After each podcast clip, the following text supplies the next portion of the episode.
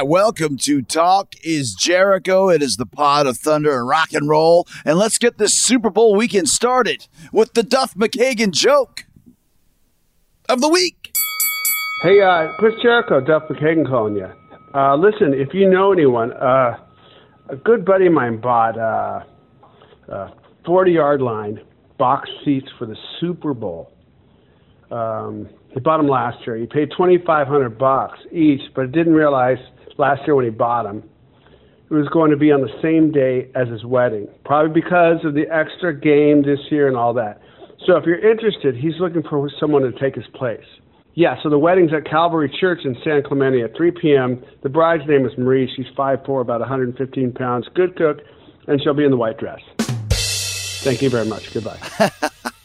That's a great one. I, I like that one. That's one of my favorite uh, Duff jokes that we've had so far, especially fitting in with the Super Bowl, making us laugh. Thanks to Duff. And thanks to everyone who's already got their tickets for Fozzy's upcoming Save the World Tour. We're hitting the road again starting March thirty-first in Detroit, Rock City, and we are headed everywhere across this great country. Connecticut, New Hampshire, New Jersey, Texas, Nevada, California, Colorado. Get your tickets at Fozzy Rock dot com. Our V I P meet and greets are legendary. We'll be doing those as well. We play a mini set for you, five songs, some you won't hear later that night. There's still tickets available, still V I Ps available. Get them now at Fozzy Rock dot com and get on the mailing list to book a cabin for Chris Jericho's Rock and Wrestling Rager at Sea. Four-leaf clover. We're now setting sail February second, twenty twenty-three. We're going to our own private island. First time ever on the cruise. We got a killer lineup of talent. You can check it out when you sign up for the mailing list at jericho cruise dot com. All right, today, February eleventh, might not mean anything special to you, but I guarantee it means a hell of a lot to boxing fans, and two in particular, of course, the greatest of all time, one of them, Mike Tyson, and one of the greatest uh, one-hit wonders if boxing was rock and roll. Talking about Buster Douglas. Today, thirty-two years ago, at the Tokyo Dome in Japan, I've headlined it three times with Kenny Omega, Naito, and Tanahashi. But uh, thirty-two years ago at the Dome, Buster Douglas did the unthinkable, the improbable, the unbelievable. He knocked out Iron Mike Tyson. The greatest upset in boxing history, probably the greatest upset in sports history altogether. I've got boxing expert Johnny Sig coming up to explain how it happened. We get into the circumstances surrounding the fight, how Buster Douglas even got the opportunity to fight Mike Tyson in the first place. We talk about the adversity both fighters faced during this time, the death of Buster Douglas's mother, Mike Tyson's divorce from Robin Givens, and the big changes to his team and corner, the role Don King played in the whole thing, Mike's lack of training, uh, how he went completely nuts in partying and having sex in the weeks leading up to the fight. He totally underestimated Buster Douglas, and he paid the price by losing the championship at the Tokyo Dome. We're going to break down the fight itself, go in depth on the controversial eighth round. And of course, we talk about the fallout from the knockout, the impact it had on both fighters' lives. So here we go. Back to February eleventh, nineteen ninety, Tokyo, Japan. It's Inner Circle member Iron Mike Tyson versus Buster Douglas, and the knockout heard around the world right here, right now on Talk is Jericho.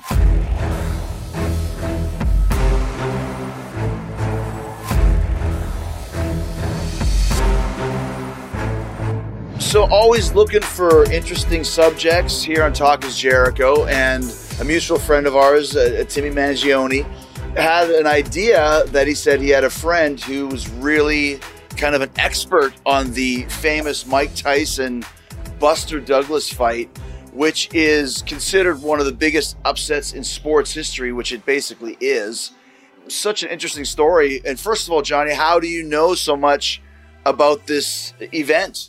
You know, my father got me into boxing, and a huge boxing fan, obviously.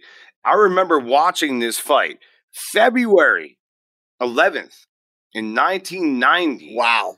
You know, one of the biggest upsets in boxing history or sports history in general. forty-two to one underdog was Buster Douglas. So, you know, my background goes back to uh, my father get me into boxing, and my love affair with the sport, whether it's Evander Holyfield, Oscar De La Hoya, Felix Trinidad, it goes on and on and on. And thank you for bringing me on your show today, brother. No, I'm excited, man. And, and, and like I said, because obviously Tyson has been on Talk is Jericho before. Probably one of the worst guests I've ever had on the show. He didn't understand that he had to uh, talk when he's on a podcast. But I know Mike very well. He's obviously a member of the Inner Circle. I've had a lot of uh, interactions with Mike.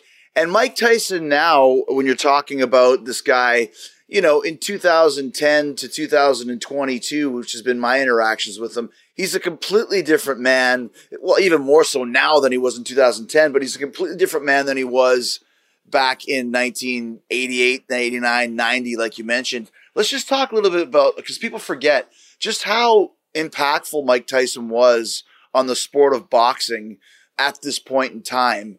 Uh, in February of nineteen ninety, but beforehand, just what he had done and how he kind of revamped the whole sport. At this point in time, Mike Tyson was indestructible. He was destroying everybody in the ring early, underneath, on average, I believe, five rounds.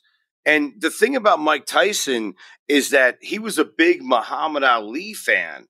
And he took out guys like Larry Holmes and Trevor Berbick that beat Muhammad Ali.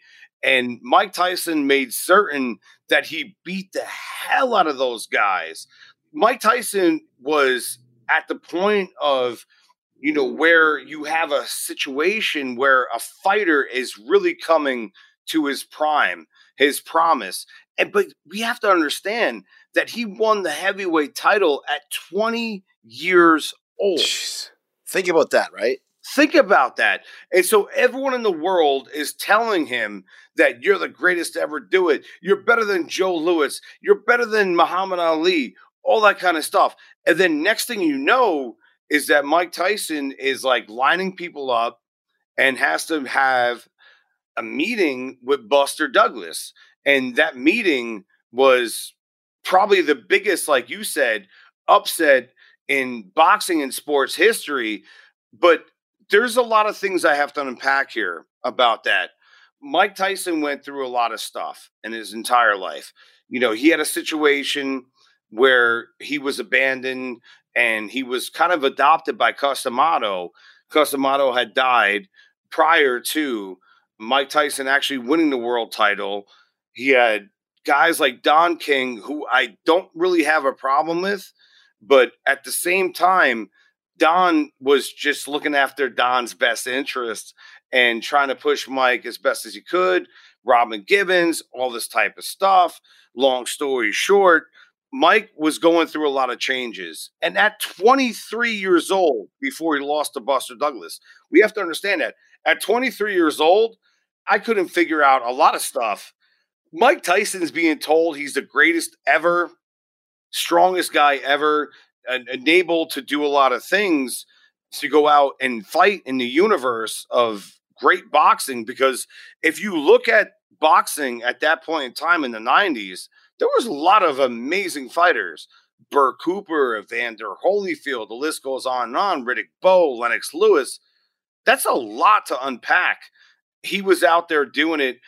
Buster Douglas happened to be on the opposite side of the fence. He was more motivated and galvanized, unfortunately, by his mother's death. And also he has a father, Buster Douglas does, that was a boxer, that gave him tutelage. So there was a, a crossroads here. And I think what happened was that Buster Douglas just happened to be, as much as I love Mike Tyson, and you know him, and I don't ever disrespect any fighter, but Buster Douglas just happened to be the better man that night. Once again, you talk about Mike being twenty-three years old, and, and, and we can just kind of, his record is thirty-seven and oh at this point in time, thirty-three K Os. Mm-hmm. Buster Douglas is twenty-nine, four and one with nineteen K Os. So it's not like Buster's not exactly a Tijuana taxi driver here. You know, he's got a decent enough record, but what was it that put Buster in contention to get this match? Because once again, Tyson is on fire right now. And if you're working with Tyson and fighting Tyson, you're making some big money. So I'm sure there's a lot of guys that are wanting to get involved with him and get a fight against him. I think what happens, and that's a great question, is that Buster Douglas was coming up back to uh, prominence, like where he was winning six fights in a row. after his loss to Tony Tucker, in which he was doing a great job in. He was looking sharp. He was looking great. But, you know, he got stopped in that fight. But then he went on to win six fights in a row. And then actually seven, if you look at it, because he knocked out Mike Tyson. For Mike, I think what happened there was his trainers were incompetent. I hate to ever say this, but I mean, come on, let's look at facts. Go back to the fights. You know, anyone that's listening, an N-swell is a whole cold compress that you put on someone's face to help them with swelling.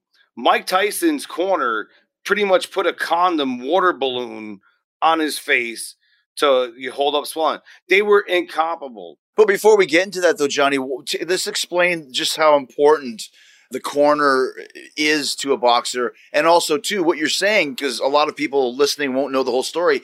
He had changed. Basically, it's a team, his whole team of cornermen at this point in time. Why would he have done that? And, and what exactly transpired to make that happen?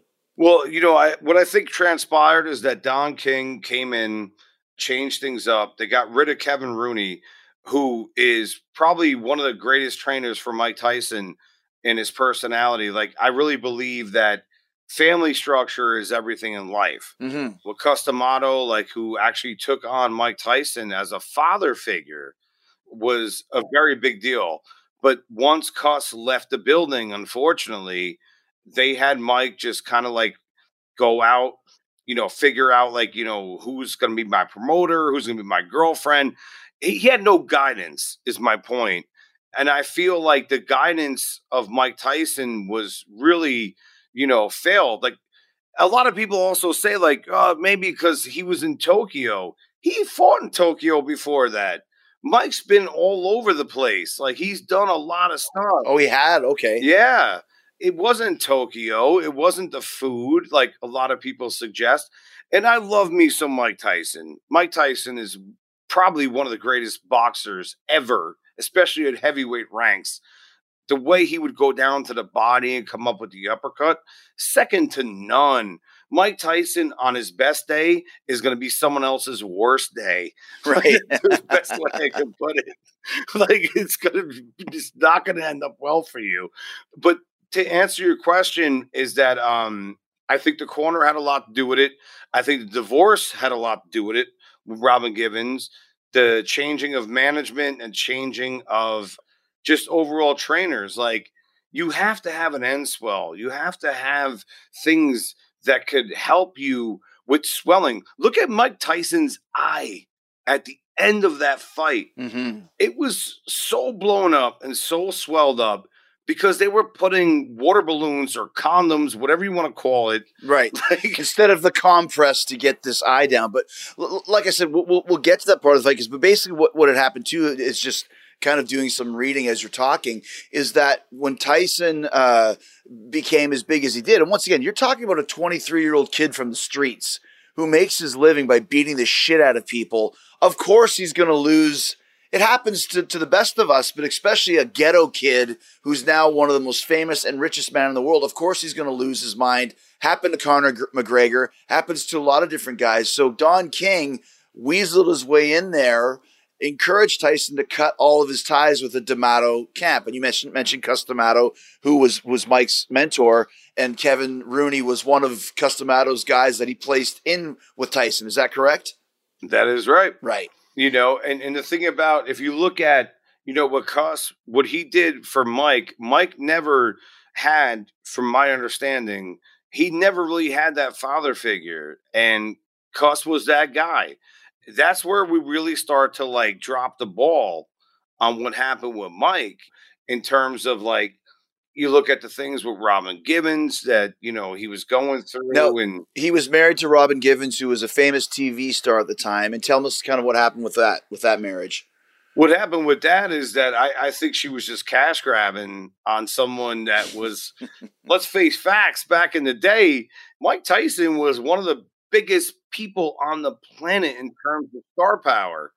And and so like what happened there was, I think she went after him, and I think Mike was very vulnerable to want to have something like that in terms of having a wife or a stable relationship, because I think Mike was very unstable, like his whole life. Yeah. If you look at like the father figures, yes, his mother and how he, you know, gravitated towards Cus, it, a lot of it has to do with, I think, uh, being unstable. And I think he gave too much. And let's face facts, guys.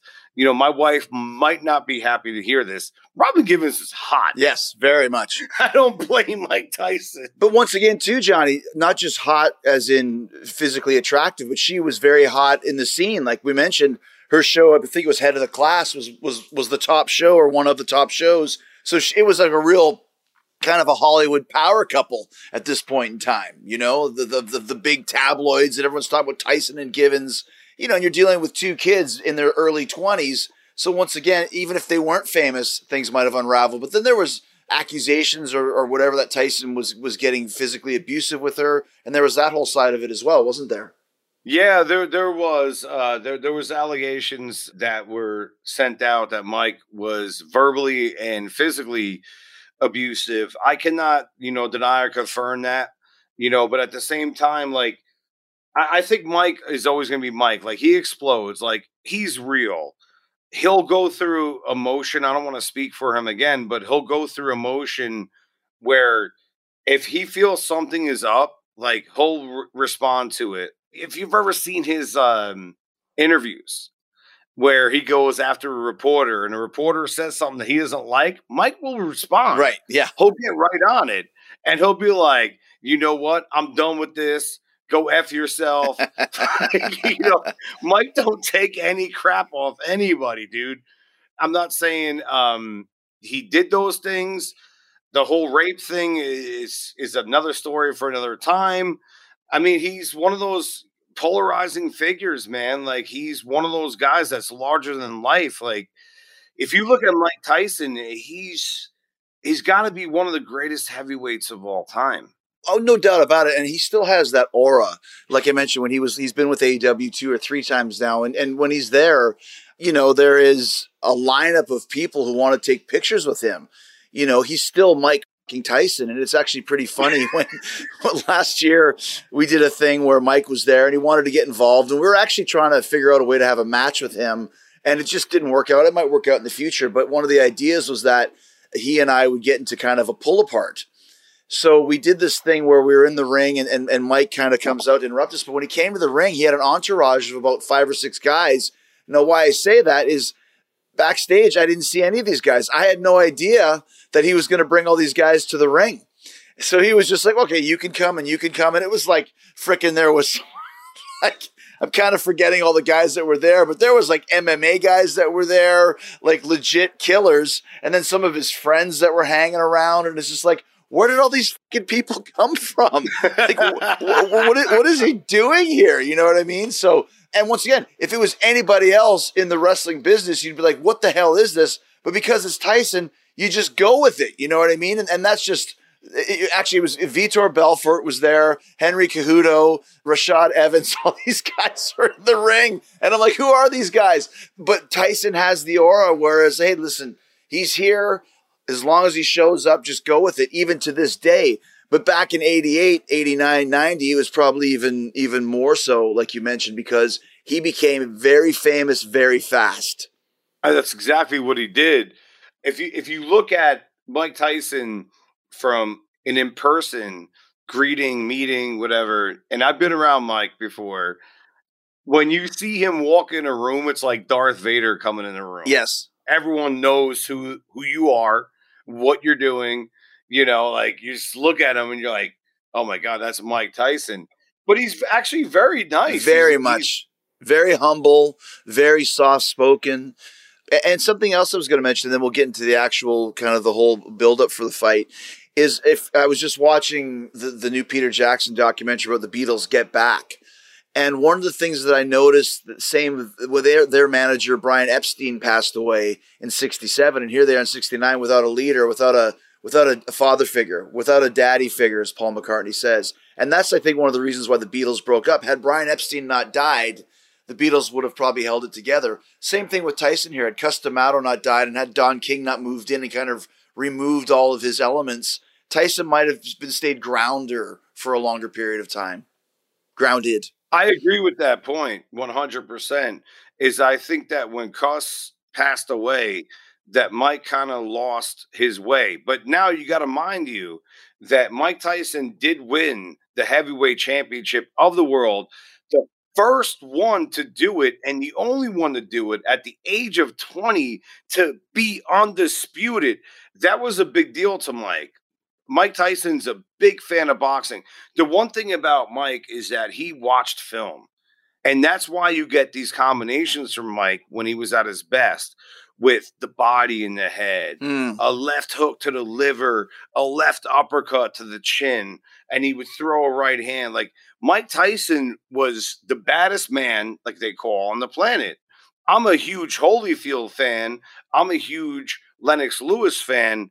But I tell you what, Mike Tyson in his heyday, when he learned the lessons from these great guys, these great mentors, that's what he needed. But then when those said people left his life, like even go back to Teddy Atlas. Teddy Atlas was a big, big, big part of Mike Tyson's life and trying to train him. But Mike, unfortunately, tried to fornicate, like it's Mike always talks about, with Teddy Atlas's niece. And oh. Teddy didn't like that. And I don't blame him. I wouldn't like that either. I'm sure you wouldn't, Chris, either as well. So Teddy like got nuts. From my understanding, drew a gun on Mike Tyson and left the camp. So going into this fight, Tyson is the W C W A and I B F champion. Yes, sir. He's got all the controversies going on, but his last fight was a ninety-three second knockout of Carl the Truth Williams. So they are considering this Buster Douglas fight to be basically a warm-up to face Holyfield. This is, this is fairly... That's exactly what it was. So once again, how does... Douglas get this shot when when I'm not a boxing expert, I'm reading here, but, but Ring Magazine, which at the time, like wrestling magazines, was very important, very influential. He was ranked number seven. He's a forty-two and one, like you said, underdog. How does he get into this fight in the first place? Are they looking for a warm-up to build up some buzz for Tyson Holyfield? And this was just supposed to be the bridge in between? That's a great question. What happened there prior to the fight is that Holyfield and Tyson could not come to terms on negotiations of their fight. Oh, wow. Yeah. And there wasn't many available opponents, to my knowledge, to actually go into this fight. And Buster Douglas seemed to, on record, it, he was willing to go over to Tokyo and obviously get paid his million dollars. Because I think Buster made one point six million dollars, where Tyson made six.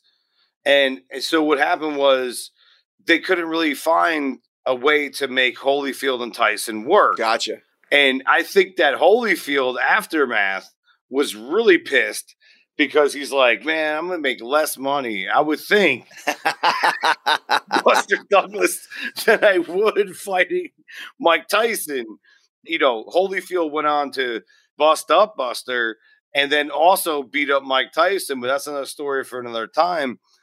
I think Buster had a great game plan. The thing about this fight that stands out the most is a lot of people will say that Mike, you know, might have been banging hookers and doing coke. And yeah, sure, he probably did. Whatever. I can't confirm or deny that again.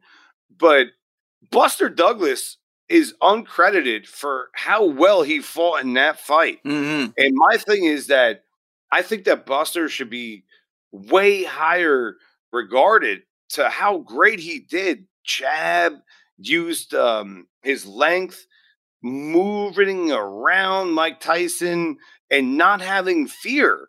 Look, look at everyone feared Mike Tyson. Everyone feared Mike Tyson. Hmm. People would be lost in the ring. Like they would lose before they even got in the ring. They'd lose in the dressing room. Right, right. They'd be intimidated by him and, and be mentally psyched out before the fight even started. Exactly. And I thought, you know, Buster did an amazing job at cooling Mike down, cooling his jets, jabbing, everything that he had to do to galvanize himself from his mother's death. Like, there was a lot of passion in that fight. Like, I saw a lot of passion in Buster Douglas. Like, he never looked better. that was his peak. That was his high point. Where Mike fell short, and this is where Buster also rises and shows a lot of great things, is that Buster actually exposed the game plan about how to beat Mike Tyson, how to bully the bully. Well, and, and like, keep that thought, because I want, once again, so Buster here is twenty-nine, he's almost thirty, and Mike is twenty-three, like we said. So there's a little bit of a difference in, in age here. And basically, Buster was expected to uh, lose in ninety seconds or so. Actually, it says that, uh, I like this one. When asked by a Japanese customs official how long he expected to be working in Japan, Ed Schuyler of the Associated Press replied, oh, about ninety seconds. Those guys, everyone was going in there like, oh, this is just a, a bridge thing. But what you did mention, and you can neither confirm nor deny, but Bobby Brown, obviously the, the, the singer Bobby Brown, he wrote in his autobiography, he met with Tyson in Tokyo and the two partied extensively the night before the fight. And Brown claims Tyson refused to go to sleep early for the fight, deeming Douglas an amateur that he could beat if he didn't sleep for five weeks. So even Tyson is going in there with no care in the world. And once again, let's hypothesize here, Johnny. You're a boxing expert, and you know I've been in the sh- in the business for thirty odd years. And if I was on that type of role that Tyson was, and you have this guy that you're expecting to beat in ninety seconds, I might have stayed up partying all night too and went, ah, f- who cares? Like you just mentioned, my worst night is going to be a thousand times better than this tin can's best night. Do you think there was some of that element going on? And do you believe what Bobby Brown said here on this night? There is no doubt in my mind. I was kind of like hinting at this before, is that everyone's telling you you're the best boxer in the world. You're invincible. You have yes men around you. Right. You know, that new corner in Tokyo was not the same corner that was capable of putting on end swells like I was talking about. They're like, we got Mike Tyson. We're going to everyone up. It's not going to matter, right? Yeah. I think that a lot of that has to do with the swelling and what Mike Tyson's loss in Tokyo has to do with that. Again, I don't want to take anything away from Buster Douglas, but if you're not taking care of yourself, sure. Look at Mike Tyson's eye. He swelled up big time. The swelling was tremendous. He's probably not properly hydrated. He's definitely not taking care of himself. I will say this from what I know, and I know from sources, and I, I, I'm not going to give too much away, but Mike Tyson was living his best life. Right, right, right, right, right, right. Let's put it that way. He was having some fun. I don't think it's a spoiler alert to be saying that. So just one last thing before we kind of get into the, the details of the fight. You mentioned before that Tyson had fought in Tokyo already. Was going to, to Japan to have these title matches a fairly common thing? Because obviously it's a long way away, but the Japanese were just as obsessed with Tyson. This is in the Tokyo Dome, which I assume was probably sold out, which is about fifty thousand people. So there's a lot of money at stake to take this fight to Japan. Is that basically what we're saying here? That's all it is. It's all money. And it's so funny when you watch those fights is that the crowd is so quiet. And this is like a big deal. Like, and you're looking at Mike Tyson going through the motions, looking at the people are watching this fight. And this is Godzilla. Like, this is the biggest man on the planet, like the baddest man on the planet. And he's getting beat up and like, you don't hear anything. You know, and that's what I hear about the Japan, you know, contingency. But that was all a cash grab money. Don King setting up the way he wants to do it. You know, Mike obviously was big globally. I do appreciate the fact that they did want to make boxing more global. Sure. That that's always a great thing for the sport, you know. And at that point in time, like, the boxing was thriving. I mean, we had so many great fighters, Oscar De La Hoya, Mike Tyson, all, all these great Holyfield, people. yeah, Holyfield, man, like, and and I've had the opportunity to hang out with Holyfield and actually interview him, and just what a great individual, like so sharp and and so, dude, his head is. A lot of people say he's a small heavyweight. Right. I say no, he looks like a lion. like, Let me ask you a question. Um, to see if you can remember this. You mentioned that it happened in Japan. So was it live when you watched it? And if so, what time did you watch it live with your father? And conversely, what time was the flight at in Japan? Okay, so I think in Japan, the time was probably like prime time. Like I'm going to say ten p.m. their time. Yeah. My father, a huge boxing fan, and we had one of those finished basements in New Jersey, like which was a big deal. Like, wow, you got a finished basement in New Jersey. You know, you got a couch and carpet. My father, huge boxing fan. And so we sit down. And uh, he's like, Mike Tyson's going to fight Buster Douglas tonight. I'm like, oh, wow, that sounds interesting. Everyone wants to watch Mike Tyson. So when I watched it, I'm going to say it was very early in the morning. A couple quick quotes here from Mike that I just found. On January eighth, nineteen ninety, I got aboard a plane to fly to Tokyo, kicking and screaming. I didn't want to fight. All I was interested in then was partying and fucking women. That's his exact quote. And then he says, I didn't consider Buster much of a challenge. I didn't even bother watching any of his fights on video. I had easily beaten everybody who had knocked him out.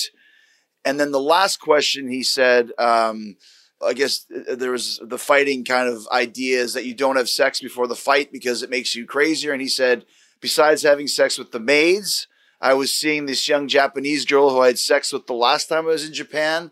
Robin, his wife, would go out shopping, and I would go downstairs to the back of the hotel where this young girl had a room and have sex with her. That was my training for Douglas.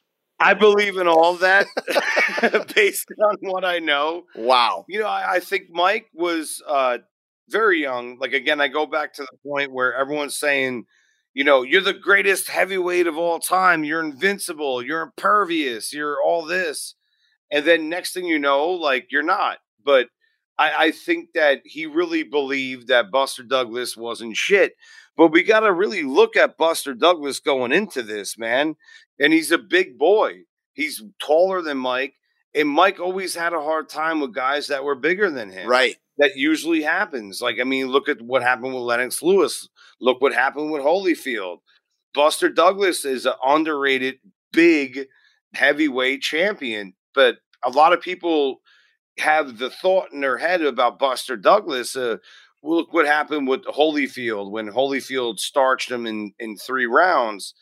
But that was Holyfield, and maybe Buster got loose like Mike got loose. I think Mike got a little loose prior to the fight, but I don't want to take anything away from what Buster did. Sure, it's it's a combination of, of it's one of those things. If this didn't happen, that wouldn't have happened, but all of these things combined – to just create this amazing upset. And like you said, Buster was six inches taller than Tyson, so there's going to be a lot more of a reach advantage there uh, right out of the gate. So let's talk about the actual fight itself, what transpired during this fight and kind of some of the highlights from, from what you uh, have seen and what you remember. I'm sure you've watched the fight since. Kind of talk about how it went right from the start. Buster Douglas came out and had a great jab and a whole lot of fire to his game plan. Mike Tyson was a little bit slow to start, but he started to use his uh, maneuvering and starting to do like Mike Tyson type stuff, but it wasn't working. Buster had a game plan. I, I think that's really what it comes down to with this fight is this game plan was so sharp. Did, do you know who Buster's camp was? Like, who was, was there some famous prominent members of, of the boxing history that were running his fights kind of? Well, here, here's what's up. The training camp was really good for him. And he comes from a boxing background. His father was actually a professional fighter as well. He, I think he used a lot of that tutelage, but I, I think at the end of the day, it's the, the mother passing that really galvanized him. I think it made him really want to fight excellently. And, you know, I have to say this, that Buster was a better fighter than his father. And I'm going to tell you in a lot of ways why. The way he maneuvers, mm-hmm. the way he jabs, it's really impressive. Like his angles for a big man, a lot of people, again, give credit to like, and I love Riddick Bowe, I love Lennox Lewis, but a lot of people give too much credit and not too much to Buster Douglas about big guys that fight and have agility. Like Klitschko is one of them. Great, great fighter. Has agility. Buster Douglas looked like a house on fire, dude. Like when he went in there and was doing jabs at angles like a middleweight against a guy, Mike Tyson, that is fast and powerful and explosive, that really blew my mind. I was like, and even as a kid, and I watched the fight recently, and I, I think it's one of the, the craziest fights in boxing history. I think it's the biggest upset. But then if you look at the facts going in, if you look at certain things going in, Mike Tyson had a lot going on in his personal life. The divorce, like we spoke about with Robin, the thing with Don King that was going on with Don training, you know, changing his training camp rather, and a whole lot of stuff going on. They both were dealing with a lot of adversity, but Buster had the, the mental wherewithal to deal with the adversity and make it something that was great.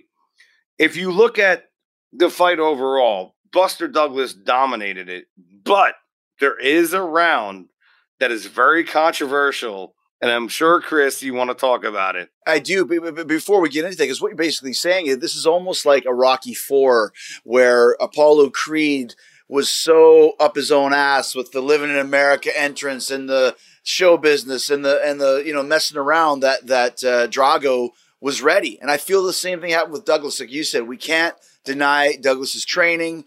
And also, too, if you got a guy who's seven notches under Tyson, but he's training as hard as he possibly can, and you get the champ who's lazy and he, he didn't even train for the fight. They said there was a public workout where they charged sixty bucks a head to watch Tyson work out, that they had to cut it off because Tyson's sparring partner was getting the better of Tyson, and they're still not picking this up. I think, like you said, it's it's the combination of all these things happening. So when Douglas comes in, and before we talk about the controversial round, I want to get to what you've mentioned many times about the end swell. In the fifth round, he gets rocked in the face, Tyson does, and like you mentioned, and we'll post a picture of this when this comes up, his eye is swollen to the top. Now, we've seen it many times. You put the compress on it, whatever you have. These guys didn't have anything. What? Why? Were they? Was even his corner underestimating Douglas that badly, or, or what happened there? I think they underestimated Buster Douglas, and they didn't know what they were doing. They they were not capable, you know, cornermen. No matter what, like, you got to have that. You can't put a condom water balloon on someone's face and, and think you're going to get swelling down. You got to put the cold compress on. You got to put the steel metal on there and, and just chill it out and move it. There's a certain maneuver that you have to do. And I'm sure you know about this from wrestling, and I know about this from boxing and also training.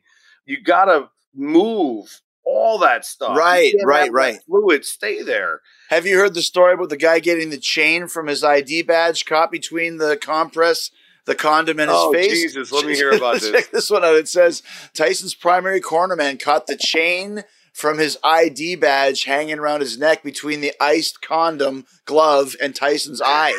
As Snow moved, Tyson winced in pain as the chain dragged from one side of his injured eye to the other. It's like the Three Stooges. This is the world champ. It's Mike Tyson. God. What the f- are they doing? Unbelievable. Like, I have to go there. Like you said, there was nobody manning the ship. There was no Cus D'Amato. There was no Brian Epstein to make sure. Listen, Tyson's off his rocker, but you guys better be there for him. There was nobody to do that.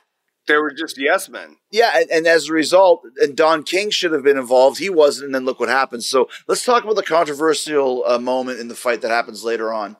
Yeah, man. I mean, they, they were yes men that came into that corner.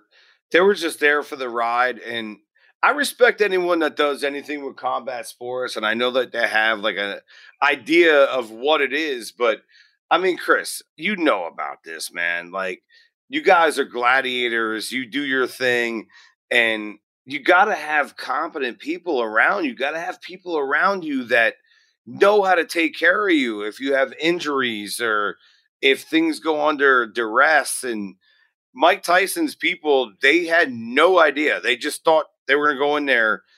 It's like, do due diligence. Look at who Buster Douglas was. Look, look at what he could do. And, and at the end of the day, even if he wasn't beating Mike up too much, which he was, by the way. Wow. If he wasn't, like, at least have a game plan if he gets cut.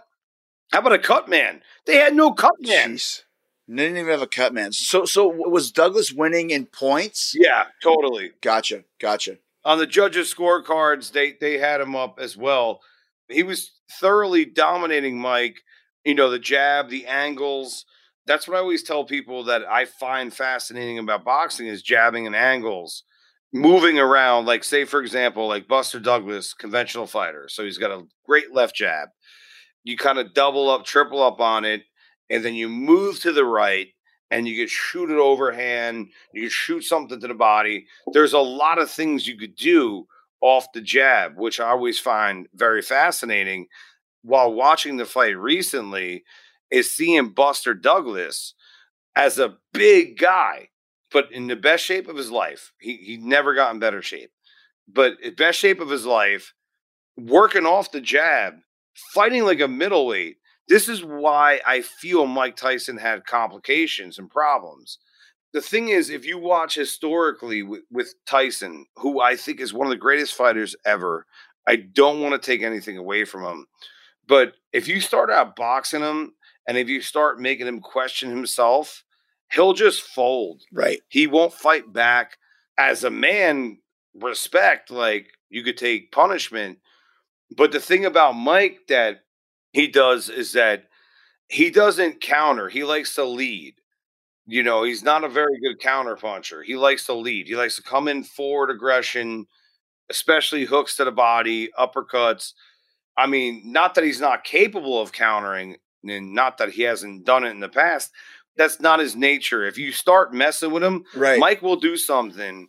And well, it's the story too, Johnny, is, is, Tyson, we mentioned before, they're expecting him to win in ninety seconds, and a lot of his fights were over very quickly. The longer these fights go, I think the less efficient Tyson was, and you can see that for the rest of his career. When he was knocking dudes out in ninety seconds, that's easy. When you got to start having the strategy in the fourth, fifth, sixth, seventh round, that's where the real true testament comes in. And if Mike wasn't all there mentally, it's hard to get into it quickly when you know, holy shit, I'm on the run, and I haven't even trained yet, you know? Totally. Like, I mean, he's expecting himself to go in there and he's got yes men again around him where he thinks he could just go in and dismantle and destroy, which he's totally capable of. I mean, I, one of the greatest fighters, I think, in heavyweight history and in boxing history. This was the biggest upset, not only in boxing history, but I think in sports in general. Let's talk about the eighth round. Let's talk about what happened in the eighth round. Eighth round was incredible. Mike Tyson's got a swelling on his eye, and he's still trying. And he hits Buster Douglas with this uppercut that comes from the pits of hell. And you think Buster Douglas is done. And you're watching it, and the referee is counting. And this is the controversy. The referee is counting. Buster Douglas does what a responsible fighter does. He's watching the count from the referee. Right. So he gets up at nine. Now, that count is long. I'm not going to disagree. But Buster Douglas does the right thing and takes his time, in my opinion, to look at the referee and be like, shit, how much more time do I have left? Mm-hmm. So the referee's like, nine. Nine and a half, like whatever. Buster gets up, looks at the ref, checks him. Now, does thirteen seconds lapse? Yes. Yes, it does. It goes too long. But the fighters do what the fighter does. If I get dropped in a fight, I'm going to do the same shit. I'm going to take my time. But what the controversy also came from, too, is that because the knockdown timekeeper started counting a second or two earlier. So there was two separate counts going on, which is why people were thinking that Tyson won. Some people weren't. So there was a real controversial moment there, right? That's exactly correct.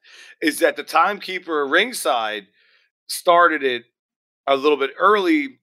The thing is that when Douglas got up, like he was cognizant. He had his wits about him and he was just going by the ref.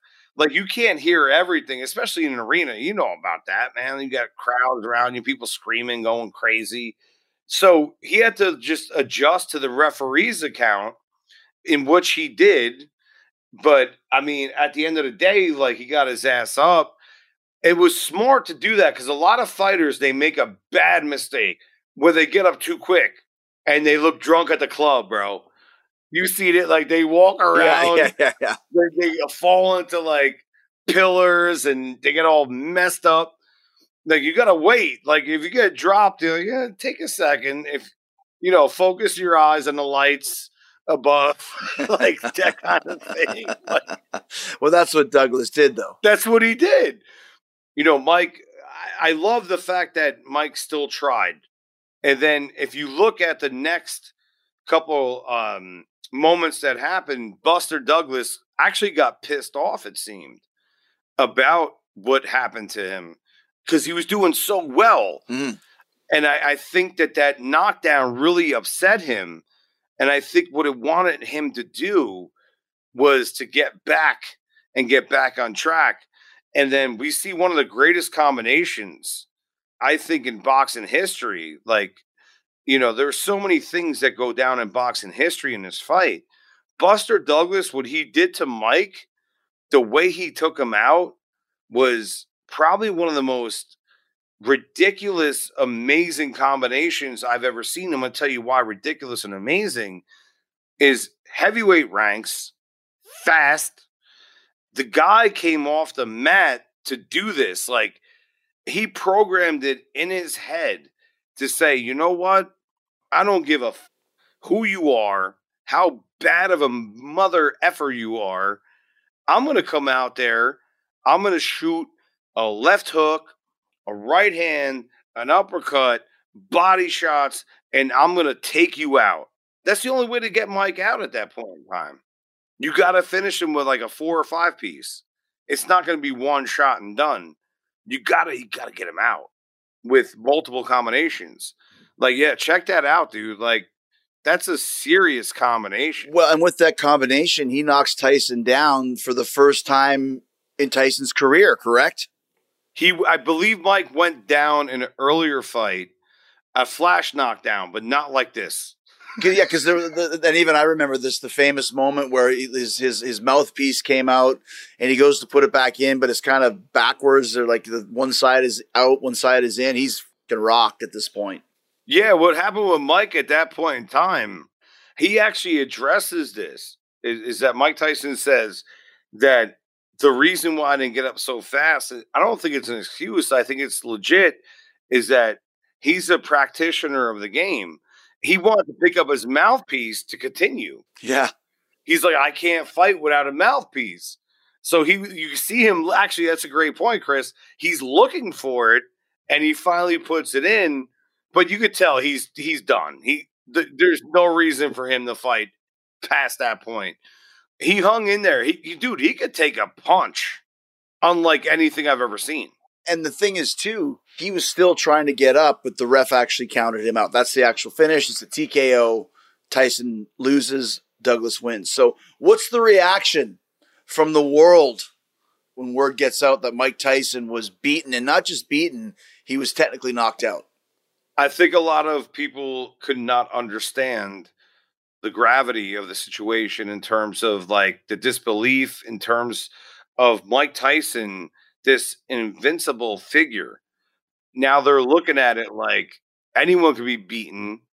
There is no Superman. There was a lot of people that could not comprehend it, that this great man, this physical being, this, this incredible personality was able to be disabled by a guy that nobody knew. I think it confused a lot of people, to be honest with you. I think it confused people. I think it put a, like a reality grasp of concept about how combat sports really work. Right. It's heavyweight boxing. Anyone could knock anyone out at any time. And the same in boxing in general. So I, I think it confused the world because Mike Tyson was this big polarized figure, and he, as he should have been, you know, he was kicking everyone's ass at a young age. But at the end of the day, someone came in, and it, I think it showed the world what a, what a capable boxer can do to a sensation. Like, it's, look at the uh, Deontay Wilder and Tyson Fury. Right. everyone like the like Bomb Squad, and I'm a huge Deontay Wilder fan, but anything could happen in boxing. It took a few days to to become official, though, because Tyson and, and Don King put in a protest yep. that the ref had given Douglas a long count. So it did take a few days before it became official. Why did they decide to, I guess, ignore the protest? Because you would think at this point in time, Tyson's the cash cow and Don King is kind of the, you know, orchestrating, pulling the strings of the business. How how was their protest basically shut down? Do you, do you have any inter- idea on that? I think they went through the count, the long count. That's what Don was uh, protesting. What I think happened was that the council, and we know with boxing, like, I mean, it's so shady, but it was undeniable that Buster Douglas got the win. Right. Uh, I think at the end of the day, I, I think that's what they looked at the most, is to see that Buster actually got the knockout and that Mike wasn't all on point that night. As far as the count goes, I know Don King was very adamant about going after the councils and and trying to get everything reversed and all that kind of stuff. But the referee's decision and the judge's decisions about whatever that happens in boxing usually results in the end result. The referee did the right thing.